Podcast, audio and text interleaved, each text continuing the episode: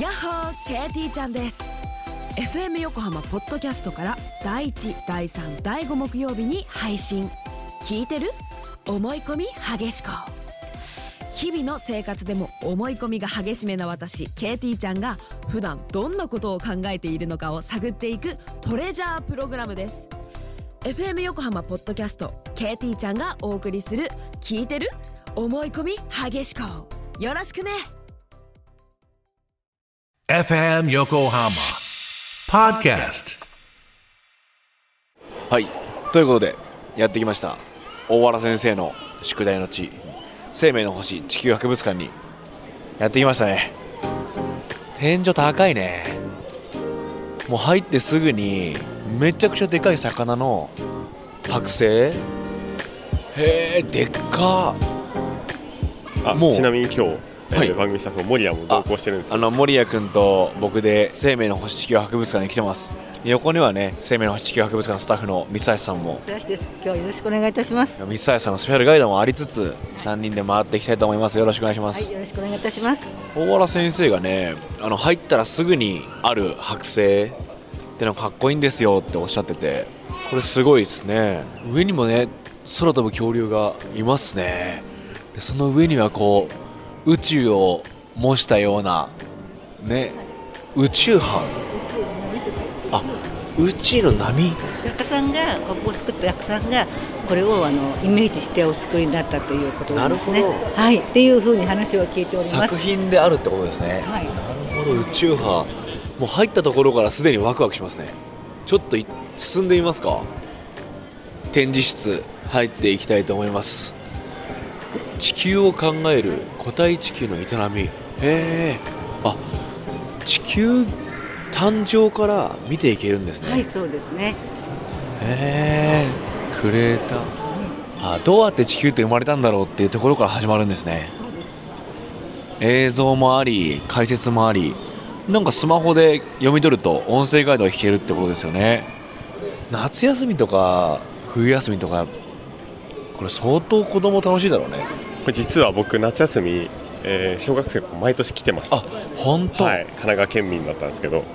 なるほど、はいやっぱその頃からこの地球の楽しさとかその恐竜とかでそうでワすクワクしてたってことそうですね地球儀があるおでかでっかえでっかいね全部ちゃんとあの こうサイズ感が分かるようになってるんですよねなるほど全部全部でかいじゃないですかでかい、うんもちろんこうね確かに教科書で見うるんサイズ感とかだとただの石じゃんとか、そうですねただの岩じゃんって思ってしまうけどこの大きさで見るとロマンがありますねそうですね地層もちゃんとこう分かるようになってますあね本当だ玄武岩とか石岩地層そこに関してこうものすごくなんだ実在感があるこれはすごいよやっぱ小学生のお子さんいっぱいいますもんねうんわ鉱物何よリチア電気石どうなってるの へえあ結晶とかもあるんだ、ちょっとすいません心躍りすぎて楽しすぎるん ですけどどうぞ楽しんでください。すごいですねもうお。子さそんはっもうか皆。さん何回もリピートしてください。ですよね。何度も来ちゃいますね。きっと今僕はまだこの結晶とか、例えば玄武岩みたいな岩とか、ええそういったものに知識がないので、これ知識を持ったまま見に来ると、こんな石もあんじゃんみたいな感じで興奮しちゃいますよね。ちょっとダメだ、テンションが上がりすぎ てる。すごいですね。はいはあちょっと待ってでっかでっかここここここちょっと待ってでかすぎて気づかなかっったでっか首長の恐竜ですね、たはいでかすぎて存在に気づけないぐらいでかかった そうですね下くぐれますね下くぐれるでこれほど大きかったんだよっていうのを教えてくれてますね、んうわティラノサウルスの顔だけも超でかいあ逆の方はねあのー動物たちライオン鹿クマトラバイソン多種多様な生き物がいますねこれみんな今も生きてる今も生きて動る物たちですかね本当にこのくらいの大きさで生きてるよっていうのをうん教えてくれますね、うんやっぱ図鑑とかで見てたら何メートルって言われたらピンとこないもんねそうですねああーでかいわバイソンとかもんなもし出会っちゃったら恐ろしくて恐ろしくてねちびるねキリンもでかいけどサイがまたこのもうサイがねででっかいでっかいで何回言ったらいいか分かんないくらいはいうんでもやっぱこのでっかいっていうのがそうポイントなんでしょううね、んこれ結構その模型の下とか見見ると、うん骨の下の方には結構どういう進化、うん変化があったかをこう丁寧に教えてくれてるんですね、はだいからこれを見て楽しむ、すね単純にこの迫力を見て楽しむのもあるし、えどう変化したんだろうっていう興味に関してはちゃんと説明してくれるはい今僕ここに来る前でいろんな生物とか鉱物見ましたけど1時間で見切れないですねゆっくり見たらば2時間3時間いっちゃうかもしれないですねよくそう最低1時間ですよね最低はい1時間は必要ですね、何度もリピートできてくださいそうですね、い何度もリピートで来るのがいいと思いますやっぱりその標本にいる昆虫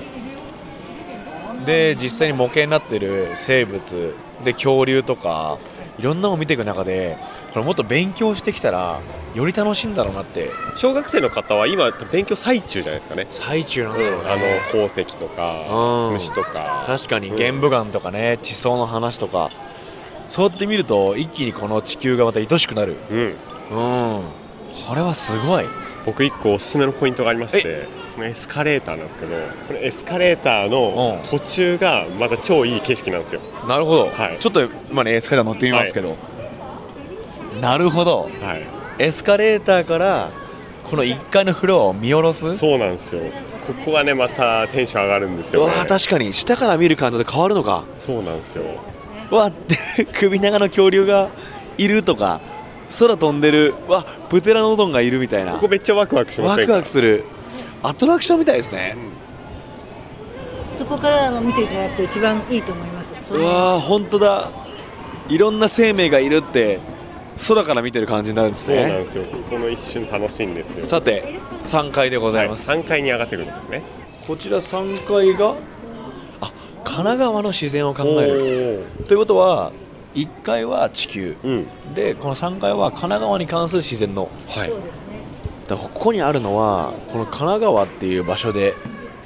生活していた、うんまあ、我々の大先輩ですよねそうですねにあたる生物たちうんがこう展示されてますね、はいちょっと見ていただいて貝とか見ていただいてよろしいですか相模あ湾相模湾に誕生した、えっと貝それから、えーさえー、カニ相模の海にいたもう貝ちょっと見ていただいて魚、はいだって200万年前うんの貝の化石、うんじゃあここにはもう300万年分の歴史が詰まってるんですねそうですね300万年ってちょっとやっぱ頭で理解できないですよそうでねすねいやたくさんのお子さんがいらっしゃっててはい、はい、いざあの召し上がってるそうですねねいつも食べている魚たちそうですね相模湾に取れるうん海の生物はここも人気ですねそうおです子さんたちにいこれまた海なんか入ってみたくなっちゃいますね実際確かに夏とか実際にね、ああ相模湾にはこんな海の生き物いるんだって思ったりね、あ神奈川県を特徴づける生物っていうのがはいいますね、横浜長ゴミムシへー丹沢長ゴミムシ三浦めくらちびゴミムシへえ名前ついてますね地域のね、この神奈川固有の生物っていうのがやっぱいるんですね、うん発見されてるってことですよねこの地域で生きてきて進化した姿ってことですよね、そうですねああ面白いなでちょっとこれも見ていただけますかジャンボブック、ねはい常設どういうことジャンボブッこちらですクなるほどおなんかでっかいでっかいなえ実実物百科あ実物百科事典なんだうちょっと見ていてこれわも結構面白面白いんで見ていただけますか百科事典を実物の大きさで見せますよってこなとるですほねどすっごいでっかい最初ね話してたうん1階とかで実際に図鑑とかそういうの見て実物の大きさ分かるよねって話したけど、もうここのコンセプトは実物大の百科事典を開いたらそこに実物大の生物がいるということですこれはワクワクしますねこれ見れるのいいですねこれめっちゃ素敵なコンセプトですね、すっごいよなこれやっぱ欲しいけど持って帰れないですもんねこの本持って帰れないねでも夢のなんか そうねドラえもんの秘密道具みたいですよね、そうですねぜひうちの方にライブラリーっていうのがあってライブラリーちょっとあとちょっと見ていただきたいと思いま行きすたいのでですここにあの子どもたちがあの宿題のあの自由研究とかする、えーコーナーがあるんですね。なるほど、そあれでの学校のね宿題のそう自と由かあ研と究を、えー質問とか例えばこういう植物はどういう動物っていうことに関して答えるコーナーがあるんですねなるほどそこをちょっと見ていただきたいとそ思って、れは見たいですすね、はいだから1回3回でこう展示を見て出た疑問とはいあかそうです2回、えーそれを例えばあのここで興味があったお子さんがそれについて調べれば調べてみたりあのそういう指導員もいますのでなるほどそうですねあ素敵ですねあこれとんすごいですね、うんここで実際に本読んだり調べ物できて、その興味で終わらせずに、でここで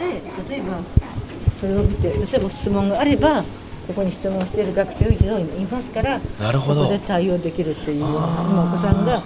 あの今お母さんと一緒に本を見ながら見てこれに対してることがありますのでちょっと見ていただくと思うと見思てういきますよろしくお願い素し晴まらすしい図書館ですよね、うんすごい数の本、はいそこで図鑑をまた改めて見たり、うんでこう職員の方に質問して、これどうなってるのとか、うんあの生物ってこうなのみたいな話とかを深掘りできる、ここは遠足なんかでも来ますのでそうか遠足の対応であの、まあ、団体でそういうせ、えー職員が、んえー教師がい、まあ、前に学習指導員がいますのでそれについて説明等もしますのでなるほどいやこれは素晴らしいですね少しだけでも見つけた興味っていうのをぐっともっともっと知れる確かにこれがあるかないかってだいぶ違いますよねであの、ね、気持ちであの気持ちをアップしてここでもう一度こう後押ししてくれる感じしますねコーナーいがやこのライブラリーっていう場所はかなりうんなかなか素敵な場所ですねねそう思ってちょっと今日見ていただきたいなと思いましたのでこの2階から見る1階もいいですいいでねすよねこう改めて最初入った時に見た宇宙波の絵を展示を通して見終わったの見ると壮大な気持ちに、そうですねなんか自分たちがなんで今ここにいるんだろうとかこの奇跡みたいなものとかその生命の営みに対するそうですよね感動みたいなものを、自分たちがその一環の一つの中のうん、あの小さな存在だけども基本的にはここに通じるんだよみたいなことをそうですね、うん一部であることでそれで一部であるけどいないとこれはそう成で立すしないっってていういうことをねあのなんかすごい壮大だけど身近でもあってるいうことをあまーさに分かっていただきたいと思ってますいやこの順路で見るとなんか頭も刺激される心も満たされるちょっと僕はもうかなりそうですかホクホクしてますね今日はね三橋さんに最初から最後まで付き添ってもらって、はい展示見てきました、うん三橋さんありがとうございましたこちらこそどうもありがとうございますぜひうちの方の博物館のことをあの周知とかよろしくお願いいたしますぜひ皆さん遊びに来てください。はい、ありがとうございました。ありがとうございました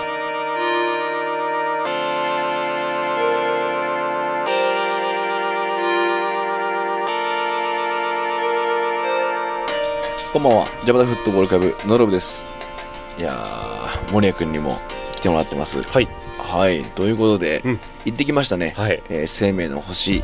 えー地球博物館。はい楽しかった楽しかったですね。はい森谷君は遠足とかで行ったことあったんですもんね。いや僕はそうあの家族旅行で行ってました家族旅行。毎毎年小学生の頃は多分行っててうーんで懐かしみたくて5年か6年ぐらい前に、えー成人になってからも行きました、えーはい友達と子供でも大人でも楽しめうるん場所でしたね。はいもうすっごい楽しくて、もう夢中になってたんですけど、うん節々に大原先生を感じる、そうですね、うんうん瞬間が多くて、はいやっぱインタビュー聞いた後に来るとまたこう楽しみ方が変わるというか、はい、すごい愛おしいものとしてうん、鉱石とか、えー生物とかを見ることができたなと思って、はい、これまでの自分にない感覚だったので、うん、すごい楽しかったんですよなんか近い喜びを感じますよねそうですね映像圏を読んでる時の、うんあの知的好奇心とか世界観がちょっと似てる感じが似てるのかなワクワクさせられるんですよね、うん、うんこんなものがこの世界にはあったのかって、うんまずびっくりするしすっごいでっかいやっぱ岩とか、はい鉱石とか、うんそういうのを見れてなんかその中でこう吸収するものっていうのは決して図鑑的情報だけじゃないじゃないですか、はい、なんかそのサイズ感とか含めて